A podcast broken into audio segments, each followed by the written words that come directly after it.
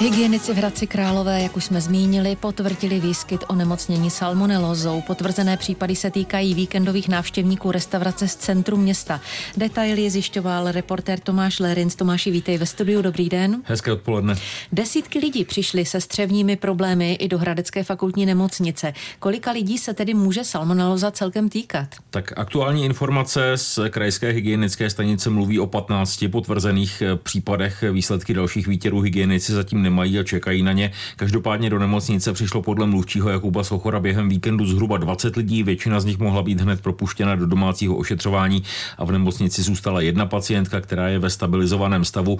Ty potíže začaly lidem o víkendu a protože inkubační doba salmonelózy je od 12 hodin až po 5 dnů, tak se ještě může stát, že se příznaky objeví u někoho třeba ještě dnes nebo zítra. O jaký podnik ve městě jde? Víme to, je to jedna restaurace na Velkém náměstí. Sama majitelka restaurace okamžitě reagovala na facebookových stránkách firmy se návštěvníkům veřejně omluvila za způsobené potíže. Sama se také pustila do hledání příčiny. Podle jejich informací měli zdravotní potíže všichni, kteří měli jídlo s arašidovou omáčkou.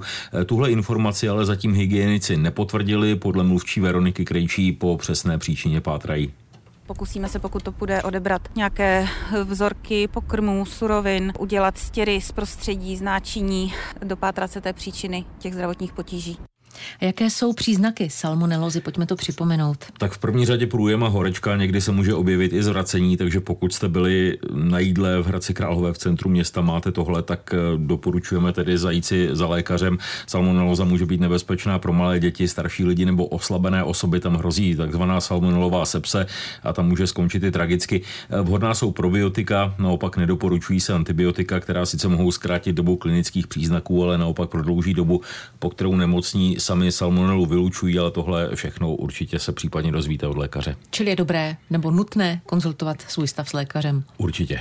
Tomáš Lerenc nám přinesl informace ohledně salmonelózy v Hradci Králové. Děkujeme a hezké odpoledne naslyšenou. Naslyšenou.